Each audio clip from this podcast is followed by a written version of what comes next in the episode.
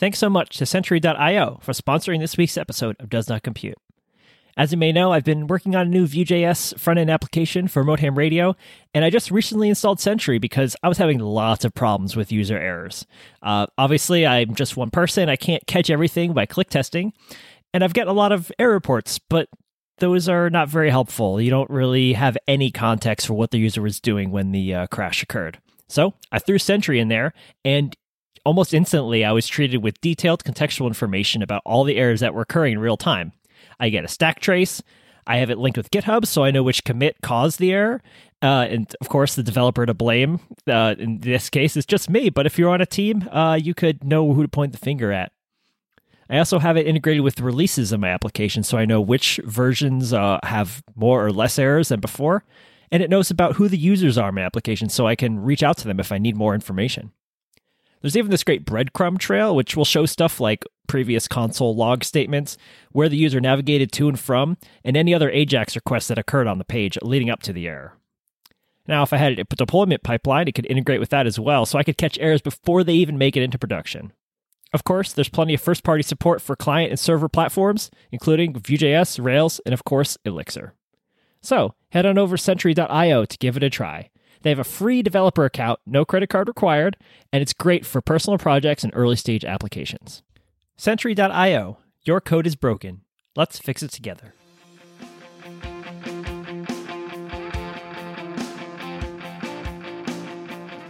So, let's just get right into it. What does Philip DeFranco say? Let's just jump right into it. I do have a couple questions for you, but I would like to hear how your week went before I drop these questions on you and ruin your weekend. You can't ruin my weekend. That's good to hear. It's already been ruined. Oh, that's not so great.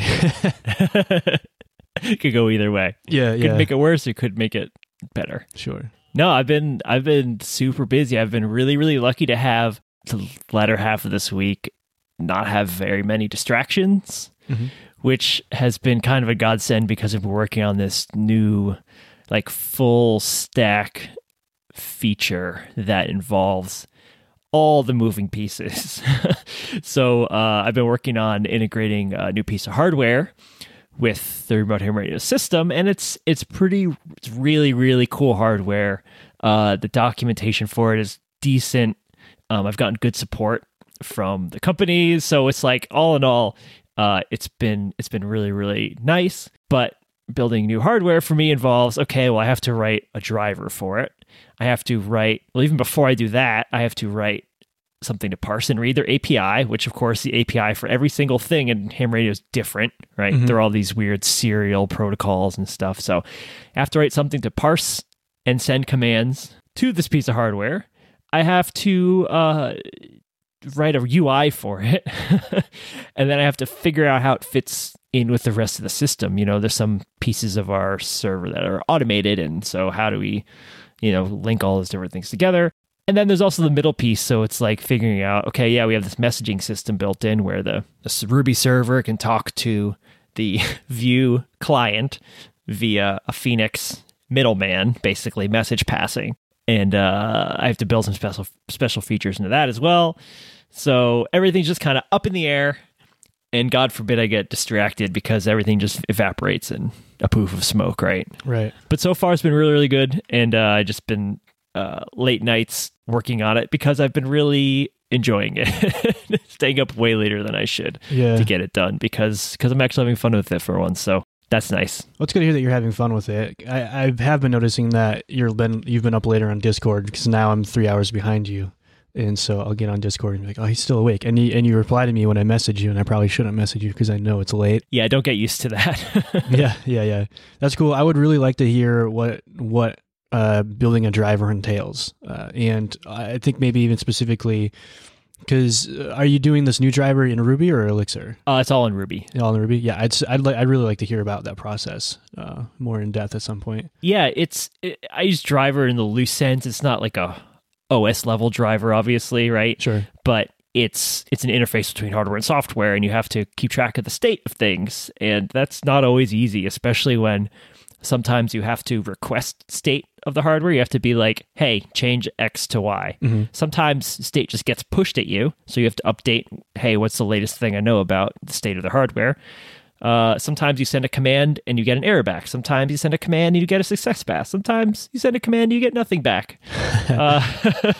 Sometimes your connection goes away and you don't know what the state of the thing is when it comes back. Yeah. How do you handle that? Right? There's lots of questions. So actually, it's funny. I'll just give you a really high level, but what I found that works really, really well is I actually made my own Vuex style Redux store, basically.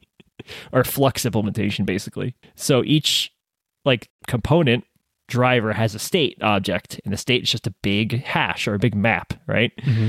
And I can mutate it, I can get stuff out of it, and I have it all wrapped in mutexes, and so it's all thread safe, because there's all different threads for reading and writing and processing, and requests come in and out, and everything's on different threads, so better make sure it's all thread safe, or else you're going to have problems and deadlocks and all kinds of stuff. So just made my hands sweaty. Yeah, but yeah, what I ended up doing was just basically making a Flux implementation for the component. And that's how I keep track of the state, and then everything is kind of based around that. You know, I can subscribe to it, so whenever the state changes, I can verify that the state is correct and respond to it, and so on and so forth. So I can share that with you sometime. It's actually really stupidly simple. There's not really much to it, but that it's cool being able to basically write what feels like a Gen server in Ruby, basically. Yeah, that's interesting. Yeah, I have actually, now that we talk about it, I have tons of topic ideas that I need to write down. I've been using Task a lot in Design Collective, and as things are growing, I'm realizing that when in my haste to just get things out the door, I'm realizing that. I didn't account for as things scale in certain places, and I didn't account for when stores are uploading some of their own data, that some of them might have large data sets, and that those data sets shouldn't be queued in the request cycle, for example, which feels like a rookie mistake looking back on it. But this kind of leads me to one of my questions that I had for you today, and it's... Paul and I were talking about it because I was going to beat myself up a little bit over oh yeah, well that makes sense why that bug happened, and it's an easy fix. But Paul mentioned something to me. He said, well, it's kind of hard to plan for something that you didn't consider or something that wasn't expected, because in some cases, and in a couple of these cases where a bug was happening, where the request would basically just time out, because even though I was taking care to put things in Redis, so I wasn't actually executing all these jobs in the request flow, but the jobs were themselves being queued in Redis. And so it turns out that some of the data sets are so large that Redis would take long enough to actually put things into a Redis queue that the connection would time out. So you're putting so many jobs in that it couldn't be done in the request cycle. Exactly. And yeah, I mean, for 99% of the stores on our platform, that's perfectly acceptable because they don't have that much data. It's just that a couple of bigger stores just came on and then they just exposed this weakness in the design. And I was like, oh, I'd never thought that a store this big or a store would come to us with all this data, And so I was like, okay, well, the fix is 5 minutes. It's an easy fix, but it's just something that I hadn't considered or didn't think to consider. So I guess my first question for you was, and I don't know that this has a concrete answer or it can have a concrete answer. And maybe I don't even really know what I'm looking for in an answer, but it was just something I was thinking about this week was how do you plan for, or how can you even plan for things that you don't know that will happen? Things that are unexpected, things that you didn't consider. How do you approach that? Are you saying how do I approach it? Or how should you approach it? Those are two different things. Maybe I don't know. Yeah, that's the thing. So part of me sees this as an experience thing, right? So Design Collective is the biggest, most complicated app I've ever worked on, and so I'm learning a bunch of stuff because of that. And so if this were the second largest, most complicated app I've ever worked on. You know what I mean? They're things that I would know that I don't know right now. How do you plan for the unexpected? I mean, obviously the stupid answer is you can, right? That's the whole point, is that it's unexpected, but you can plan for the event of having something unexpected, right? You don't know what it's going to be, but you can kind of mitigate the surface area and the time that's going to take you to deal with that thing, right? Mm-hmm. I mean, you could just ignore things. If something comes up and it's a problem, like you just be like, I don't know, and move on. Mm-hmm. I mean, that's obviously an unhealthy and bad way to do it. That's one option. You can always like push it off, if it's, especially if it's something that's not super critical and it's not like a game changer, like a deal breaker. I mean, you can always be like, hey, this is beyond the scope, right? Because like planning for the unexpected could mean like, oh, we thought of this awesome idea. Now that we're halfway through building this thing, what do? Right? Do you pivot and try to build that awesome idea in addition to what you're trying to do? Mm-hmm. Do you throw out everything you've done? Like that's a tricky one, right? Because like you're always coming up with new ideas. What happens if you're in the middle of doing that and you come up with something that seems like it might be better? Yeah, that's an interesting thing to think about for sure. And that goes a lot to, I guess, budgeting and time frame, like what you have budgeted for thing that you're working on. Do you have time? Like if it's early on, it's really easy to maybe do that, kind of revisit. That's why Paul and I have been trying to do this thing where we budget time frames longer. So our boss is always telling us it's totally fine if we take more time. I think a lot of the time constraints that we have is because it's my fault directly in pitching a time frame or like underestimating how long something might take or how complicated it might be. And so I'm trying to do this thing where I'm budgeting sort of an exploratory phase, and then I'm budgeting a purely testing phase at the end of the project. So it used to be that as soon as this thing was ready, we kind of like click test along the way, and then it's done. It's like, well, let's push it out the door. It's done, you know? And so now what I'm trying to get to is this feature is done. Let's wait a full week and spend a good portion of my next week solely focused on trying to break this thing. And it's so this big shipping feature is the first thing I'm doing this on, and it's working out pretty well. But that's one, I think, like especially in the front half of the project timeline, in budgeting an exploratory phase, I think that's probably where I might learn some of this stuff. There's always going to be stuff towards the middle, the end of the project where I figure out like, oh, I really wish I knew about this thing, or I really wish I knew about this limitation. That's always going to happen. But I think that I find probably 80% of those things out if I'm doing some sort of exploratory phase before I start hardening stuff. And by that, I mean just like writing code that I know that can be tossed away pretty easily, and not writing a bunch of unit tests or different things that kind of make it harder to get rid of it. Yeah. And I think you hit on probably the most important point, and like the thing that you can always do no matter what kind of project you're working on or what kind of phase you're at, is like just budgeting more time, right? Mm-hmm. I mean, again, you don't know what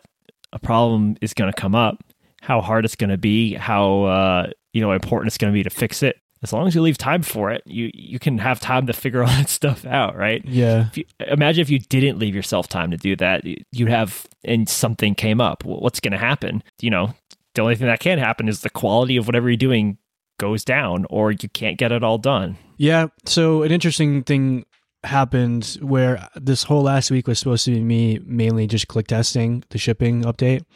And I spent about half the week in extra calls that I wasn't really expecting to be on. And I spent about the other half of the week, or well, let's say thirds. I spent a third of the week on phone calls that I didn't think I was going to be on, or didn't know about, or they just kind of happened.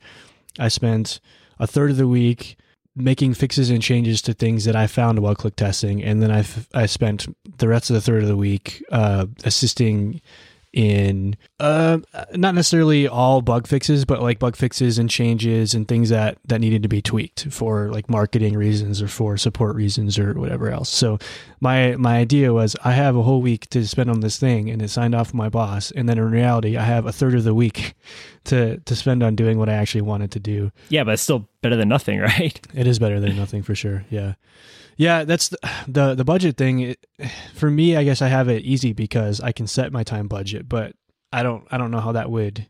I guess some teams don't have that luxury, right? It's just difficult. But I guess that at the end of the day, that kind of has to be a priority. That just has to be something that is accounted for when you're writing the budget, no matter if you're on a team or if you're a solo developer. Yeah, absolutely. And it also depends on really how flexible your team is, or your management team, really. Mm-hmm. You know, when you spec something out, is there wiggle room? Are you doing like this waterfall model where you have to like, you spec everything out 100% at the beginning, And then like that can never, ever, ever change. Or are you more doing an agile thing where you can kind of tackle those things as they come along? It depends a lot on your process, right? Yeah. And really just the, I don't know, composition of your team, right? That's true. Yeah. It depends probably on the size of your team too. I imagine at a bigger company, you're going to have a lot less flexibility and freedom to kind of go off and tackle other challenges that are not within the scope of what you're supposed to be working on. I could see that being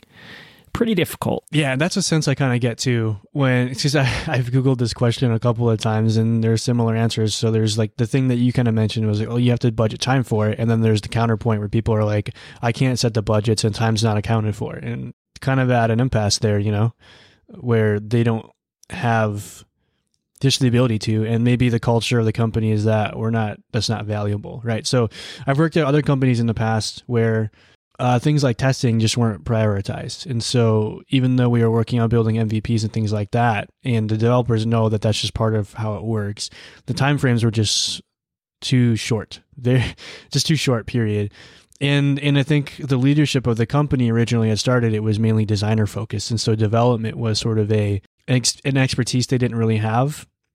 And so the budgets were all just way too short. And over time, they were growing longer as we learned what it would take to actually do things right and thoroughly, they grew longer. But that was, I guess, my experience in development where I didn't really have time for it. I just did the best with what I could at the time. And maybe that's just part of the reality of being a programmer is sometimes you just are not going to have time. Yeah, absolutely. But I guess your advice does ring true to me. I just need to be more conscious of that and less maybe happy path all the time. I don't know if that's a great way to look at it, like not budgeting. Maybe that is a good way to look at it. I don't want to make the non-happy path seem like a negative thing because it is a reality and it's something that I need to consider more often, I think. I mean, you're an optimist by nature, so you gotta put on your pessimistic hat once in a while. Yeah, I guess that's true. So the second half, or my second question kind of is like almost the second half to that discussion. So again, the first question was like, how do you plan for the unexpected? And then that's sort of like, I guess, at the beginning of a project lifecycle, right? So you're sitting down, you're thinking about anything that could possibly go wrong, trying to forecast the project and writing that stuff down. And then maybe you're at the middle of the end of the project and it's inevitable where you're going to hit something. You're going to run into a situation where you're going to ask yourself like, or say something to yourself like, I should have done this, or you're going to have a realization of, wow, I really should have approached this feature implementation in a different manner. So I guess my question is, how do you handle that situation if you're working on a feature and you run into that scenario, like, wow, I should have done this, or like you have an epiphany, I suppose. Do you have a particular example? Is this something you encountered when building the shipping stuff? Can you think of an example off the top of your head? Or? Yeah, I really do need to do a feature breakdown. There's just, it's sort of like an imposter syndrome thing because I know there's things that need to get cleaned up and fixed and changed, some like legacy things. And I don't want people to see that, but that's just me being scared of people being like, wow, you should have done this, which I guess plays into this conversation. But yeah, so part of the big, shipping update was we have a bunch of data from our shipping partners, and it allows us to estimate what a shipment's going to cost, like an average shipment. So it's basically a table that's derived from this company running numbers saying, okay, the product would be this big. And if we take into account like a bunch of different metros across the US, the number boils down to this. So this is on average is what the product's going to cost to ship. And so what we're doing is we're building that into the price of the product based off of a store setting. So a store can opt into this. And when they opt in, their products, like eligible products, are having their prices masked to customers to show that shipping's included, right? So when they get to checkout, that number doesn't change and sticker shock doesn't hit them and all that stuff. So that's like the gist of it. So the easiest... And some of these decisions were based off of just what we had, right? So I didn't make the original version of Design Collective. I have what I have. And so one of the things that I did was on the product table, the estimated shipping prices are stored on the product table on a product by product basis, right? So when a store opts in and a customer sees the product, they're going to see the sum of what the lowest advertised price is. So the lowest advertised price being any user discounts that user might have, plus any sale prices that the store might have, plus any estimated shipping prices if that feature is turned on, right? And that's, again, that's on a product by product basis. Now, when you add that product to your cart, those values kind of get copied over to the line item table, which in our system is called product orders, which is basically just a join table, as it sounds like. And again, in the cart, we do some things. In the cart, we don't consider the store setting because that would be weird if a store turned it off and you already had something in your cart and the price just changes. That, to me, would be weird. So we don't modify it at that point. But so that's kind of like the foundation, right? So estimated prices on the product, they get copied over to the line item. That's fine. So there are also other prices to consider. So if we're estimating a shipping price, that shipping price might include our shipping partners, service fee, for example, but it also might need to include insurance based off of that product's pricing. So I can talk to my boss and say, when do you want to purchase insurance that covers us for a product? And when do you not want to? And so she might come back to me with some complicated tier system. And then I have to figure out, okay, well, how do I store this figure? And so eventually it becomes just adding more columns onto a products table, which I don't necessarily want to do, right? So maybe one solution is to actually store that in a map in Postgres. Or, I mean, I guess it would be JSON and Postgres, but in Elixir, it would be a map, right?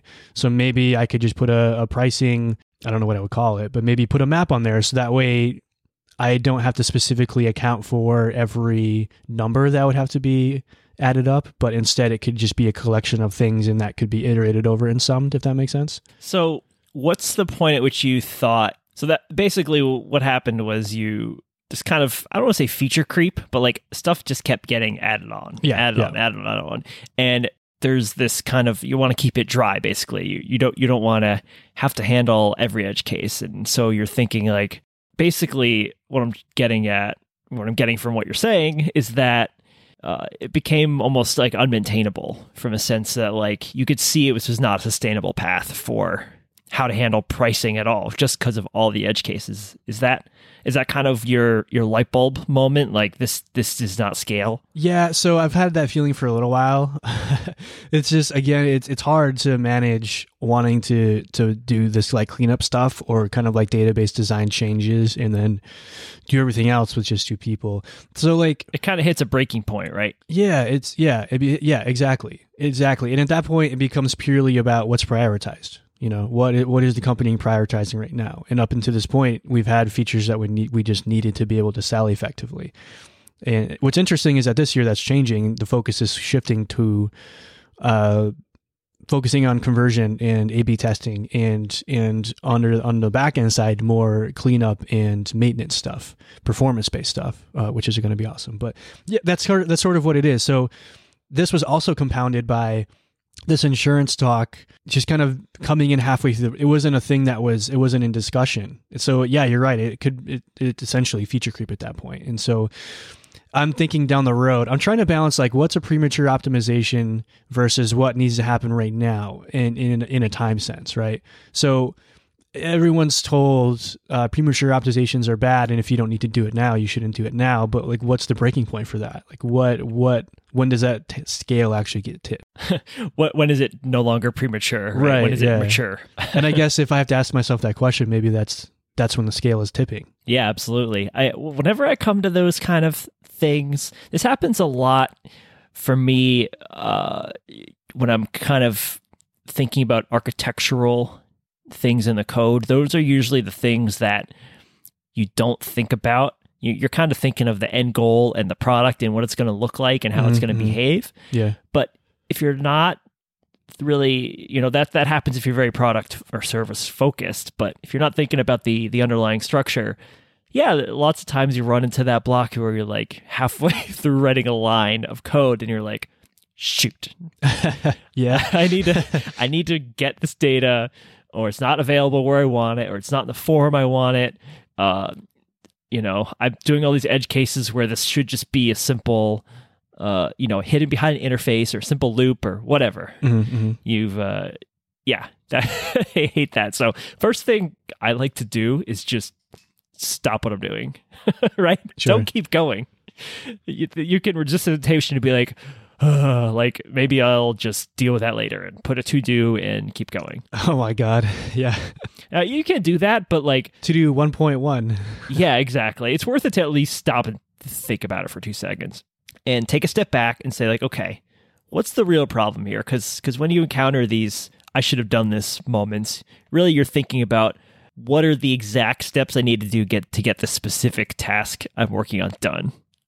But really what's happening is like there's an overlying structural problem. If you're writing code and it's not coming out as fast as you can type it or as fast as you can think it, basically, mm-hmm. there's something fundamentally wrong. There's something missing. And it's like, what is it? What's the, is it a missing class? Am I structuring my data the wrong way? Do I not even have the data? Like, what's the fundamental problem here? And then once you figure that out, then you can think about like, okay, how much work is it to fix it the way I want it, right? What do I have? What's my goal and how do I get there? And another thing I like to do is just look at what other people have done, right?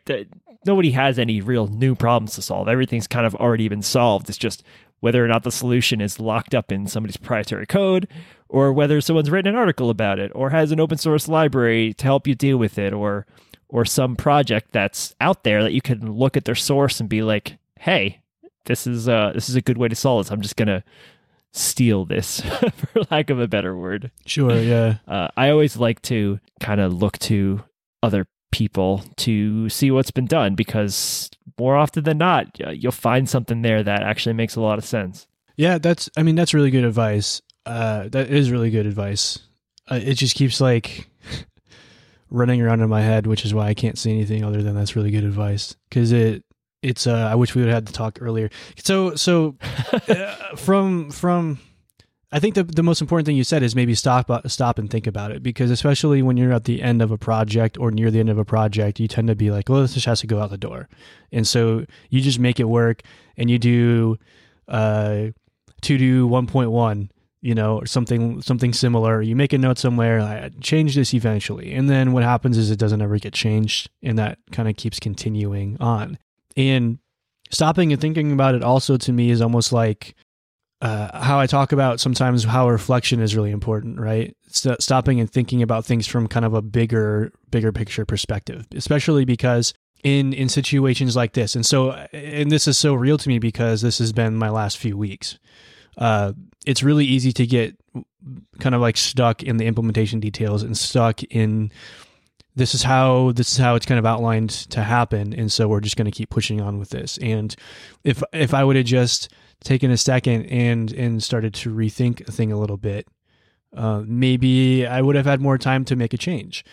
With this specific project, it's difficult because, again, some of the things that I don't necessarily like are just things that we have because that's what we have. That's what we inherited, and we're slowly making changes to it, but didn't necessarily have a choice in how that stuff was structured. And so one of these things that I'm doing is, I've talked about Refactor Fridays, which is a real thing. And so my boss says to me all the time now, let's just hit that on Refactor Friday. Oh no. It's great. Which is, it is and it isn't, because Refactor Friday isn't for like a necessarily for a bug fix. That's the rest of the week. That's what the week is for. Refactor Friday is for like actual refactoring and things like that. Oh, sure. I see what you mean. But yeah, so I guess I like what you're saying there, because it's advocating like big picture, like zoom out, look at things from big picture perspective, almost in a sense. Like I saw an animated GIF one time. I don't think I could actually find the source of this, but someone was talking about refactoring, and what they did was it was like a chunk of JavaScript code, and one of the steps to their refactoring was they drew a colored box over some of the lines, and so the colored box was a category for what was happening. This is a variable being set. This is a conditional or a control structure. This is what's returned. And so they kind of covered it with colored boxes. And part of the refactor was switching the colored boxes around. And it was interesting. So I guess like that point to me illustrates like the difference between getting stuck in the implementation and the nitty-gritty details versus kind of like covering those up and zooming out a little bit and seeing the big picture sort of thing. Well, think about what happens. This happens a lot when we chat with each other, or really I see it a lot in just chat, like help channels in general, mm-hmm. someone will come in, they have a question, and they'll say, how do I do X? Mm-hmm. And usually it's pretty clear by the way they're asking the question or the particular question they're asking. It's like, well, okay, what are you trying to do? Right? Not like, how do I fix this one line of code? It's like, okay, what are you trying to accomplish here? It's the classic XY problem, right? And usually it ends up with like, oh, take a step back, explain to us what you're trying to do, and then approach it from this direction and understand why the thing you're asking is really the wrong question to be asking. And that happens every day, all day. And, you know, on public forums and chat rooms within companies. And it's just the same symptom of the same problem. And actually, another thing I just thought of that's really helpful is just rubber ducking at each other, right? I mean, just talking with people, just by the process of you explaining what you're trying to accomplish, usually like I get to 80% of the way there, right? I mean, we do that, you and I do that so often. Yeah, and I do that with Paul a lot, obviously, because we work together, but that was one of my ideas, I guess, on kind of answering both of those questions. How do you plan for the unexpected, and what do you do when you hit that I should have done this moment, is reaching out to I guess if you're working for a bigger company, that would be coworkers, that would be other people, other programmers maybe that aren't super familiar with what you're working on, because that helps have a sort of a fresh concept or a context and a fresh like set of eyes on it. And if you don't have that, like I don't necessarily, it's me and Paul, you know what I mean? He knows exactly what I'm doing and I know exactly what he's doing. So sometimes it's hard to get that fresh perspective. I'll just go to the Elixir Slack, or I'll go to the Vueland Discord community or something. And I try to describe what I'm doing as succinctly as possible, and then ask like a concrete answer at the end and say, does everyone have experience with this? Does anyone have any positive or negative experience? Is there a simpler way to do this? Am I even solving the right problem, or even asking the right question? And to me, I've gotten a lot of eye-opening experiences, I guess. Someone will say something, you're like, I never thought of that, or I'd never thought of this, framing this problem in that way, sort of thing. Yeah, it's absolutely always a learning experience for sure, especially when you're open to just, you're specifically asking like, hey, feed me some info, like tell me what I'm doing wrong, like being open to criticism, I guess, is really what it comes down to, because you're kind of admitting, it can be hard, right? You're kind of admitting that mm-hmm. hey, I'm like stupid, like I don't know what I'm doing here. Help me out. That's been something I've been getting over for a while too, is that idea of feeling not inferior, maybe not the right term for it, feeling inferior, feeling like... Well, you mentioned imposter syndrome, right? Yeah, but to me, I'm starting to learn, like, at the end of the day, it's a trade-off. Like, do I want to feel insecure and nervous about how my app is running, or would I rather get embarrassed? Not that someone's trying to embarrass you, but would I rather feel a little bit embarrassed by asking a question and sleep a little bit better with, like, knowing that there's not, like, this thing...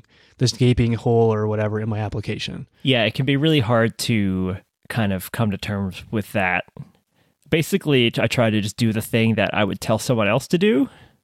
Like, what would be the advice you give to someone? If someone comes to you with this problem, you're going to tell them, hey, go ask for help, right? Yeah, don't, right? Yeah. I mean, this is just trending into life advice here, but it can be hard to kind of focus yourself and just be like, hey, maybe I should just follow my own advice for once and not worry about it, not worry about the consequences. And I don't know, just being open to that is just being open to learning and not feeling like you're the smartest person in the room.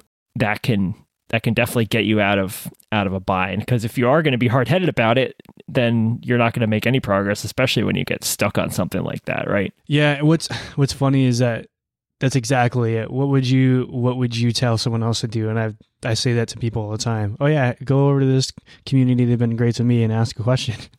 Yeah. I guess I'm just trying to be better about that. Like trying to be better about not just soldiering on and like pushing through a problem, and trying to step back a little more and move a little slower. And I think a lot of it comes from this idea that that I'm actively fighting against, first of all, but this idea that we have to move fast and break things, or the competition is going to eat your lunch, right? I never really liked that idea, but for whatever reason, it always comes up in my mind when I'm scheduling a feature or like thinking my boss is like, how long is this going to take? Or when can we have this ready or something, you know? There's always this internal struggle of when's the absolute soonest this thing can get out the door, and what would I actually feel comfortable with telling my boss right now? And for whatever reason, I don't know why, it's usually, I don't want to say always, but usually it's the lower of the two numbers or dates that is what comes out of my fingers into Slack for some reason. You mean the shorter time frame? Yeah. How does that make you feel? Like, like really? Like, do you, yeah, right? Yeah, I don't know. We're trying. So Paul said something to me this week, which really got to me too. And so he was also working on a different but related to shipping feature, and he had set kind of like an internal deadline of like, yeah, I think I should ship it. I could be able to ship it by the end of the week. And so it's the end of the week, and it's, you know, a Thursday, and it's the end of the week, and he's working hard, and he just says, you know what, I've made a lot of progress on this today. Things went really well on this feature today. I need to just be able to accept that it's not going to ship today, and I just need to like not work. And of course me, I was like, that's great. Get out of here. You know what I mean? You don't have to stick around and beat your head on the wall to get this thing out. Like, we can ship it tomorrow. Heck, we can ship it next week. It doesn't matter, you know. But it's. I think it's like this internal thing. It's, again, it's not company culture or anything like that. It's just like this push to ship this stupid feature. Yeah, you don't want to burn out on it either, right? I mean, obviously you want to get it done, and you have a time frame, but you don't want to just work on it. You don't want to overwork yourself, because then you're not going to have energy to work on the next thing or be motivated to do it or do it well or anything. I mean, it's all the bad things associated with that. So on a more practical level, I guess, like, what can you do when you hit that moment? Like, I should have done this, and it's near the end of the project. I mean, because for me, sometimes it's like, I can't actually stop and redo this thing. I don't have time for it. So I leave notes. Like, I have a note in Notion that is just a table. And it's all notes of just refactor notes. And so those are things that I try to budget my extra time for throughout the week. So that could be Refactor Friday, or it could be even like a half week thing. Sometimes I do that where I have a smaller thing or bug like feature that I'm working on or enhancement that I'm working on, and it won't take me a full week. So I budget the extra time that I have to address things in that table. And that takes time, and that's fine. That's really the only thing I know to do in that situation. Yeah, I mean, I think it's really all you can do is just documenting it, right? And I think documenting not only what you want to fix, but also kind of why, right? Like, yeah, you might have some ideas like, oh, I need to add these files here and refactor this and whatever. But really what it comes down to is like, well, what's the driving factor? How did you arrive at this moment, right? And understanding, giving yourself the context for why this is even a problem. Yeah. Because in the moment, it's all in your head and you're thinking about it. But if you don't write it down, you're going to come back to this and be like, this isn't really that important. Because you kind of forget you have all the cruft that's stuck in your brain. And it's like, yeah, I think it's just the same as any kind of spec that you write. It's, you kind of have to motivate it first. And it can be just as much as leaving comments in code. You can write a full document for it. You can write issues. But I think you hit the nail on the head. It's like, there reaches a point where you have to come back and revisit it. And whether that's a next major release or a Refactor Friday, or just you get burned out working on something, or you've got a couple hours to kill to do something, like, yeah, you know, it's always good to have those kind of nuggets you can just kind of work on. Yeah. So what's interesting is that sometimes Paul and I will make commits, and it's kind of just like a leave it better commit. And so it'll just be a commit that says leave it better. And then in the, I use Tower specifically. And so what's it called? You want to keep the title or the main subject of the commit short, but then you can expound on it in additional context, I guess. So we'll do like leave it better commits where we'll like do small fixes or small enhancements and things of that nature. And then we'll kind of like list what those are. And I always really like seeing those go out. And it feels really good to do those. And I guess like, so one thing I talked to my boss about at the beginning of the year was we're at a spot now where we need to treat these maintenance and changes and things like that as features, as important as features. Yeah. That's really interesting to even just think about it like that. by just framing it that way, it kind of helps justify spending the time on it, especially like to your peers and the people who are expecting you to get stuff done, right? Yeah. I mean, I described it to her like this: like there are things that we need to clean up and tidy up, and thankfully she understands that about development, and she understands that about programming. Where I mean, if you add a bunch of features, there's gonna be bugs. It's just how it is, and so in thinking about that, it would seem to me that the fixing those bugs and making things better and faster, I mean, speed is almost a feature in of itself, right? And so making those things better and faster, it could have as much impact as a new feature, right? And in a lot of cases, I think that it would have maybe even a bigger impact. So if you're reviewing the UX of a thing and making it easier to use or less confusing for a customer, or you're adding something that people might be asking for, like, oh, it might be nice if you could, I don't know, toggle more than one thing on a product at one time, for example. To me, that goes a long way in keeping people around, I guess, is like enhancements and stability fixes and performance stuff. Yeah. And if you want to maybe look at a larger scale example of this, I mean, we could look at my the front end for Remote Ham Radio, right? It was this giant jQuery mess. It got to a breaking point where maintaining it was more work than doing something else. Spent a lot of time, writing the nice Nuxt Vue application, and guess what? It's already paying off. In the matter of a couple of days, I was able to quickly iterate and build a whole new interface and integrate new hardware with our system, and that would have like not been possible before, because at least not in the amount of time that I got it done, just because it's just better tools, right? And it was structured to support those changes more easily. And yeah, it took a lot of work to get there, but it was time. I should have done this. Well, shouldn't have written a whole front-end single-page application in 5,000 lines of jQuery. Now, granted, that was the best of the thing at the time. Like, I didn't really have a lot of other options, but now we do. So, it's it definitely can pay off, and it makes a better product. It makes a better service, a better experience. It's definitely, it's worth it when you get to the end point and it's like very, very obviously better. Yeah. That's always a good feeling. Yeah, it is. It is. There's a lot of stuff on my list. Always will be. I'm trying to get to, but it feels good because it feels like this is a priority now. This feels like this is kind of the phase where we're not lacking anything that our customers really need. And so now it's time to make it better. # make it better, or leave it better, I guess. So I'm excited about that for sure. That's cool. That's like when you go camping or hiking, they have those signs. It says, leave something more beautiful than when you got here. Exactly. That's the idea. Leave it better than when we found it, and that's what we're trying to do. So, I mean, even down to like back-end things like, oh, this column on this table is not ever actually used. Let's just trim it off. It's easy. It's a quick thing, but it helps reduce the noise, and that's, I think, especially when thinking about the database and thinking about the schema design and all that stuff, it's like how much noise can we get rid of and still communicate things effectively. And so we've been able to get rid of a good bit of noise that we had, that we inherited, and things that just weren't used and things that were around. And over time, like 6 months later, you look at it, you're like, what was this for again? What does this actually mean? Like stuff like that. If we can get rid of stuff like that, it seems to help out a lot, but...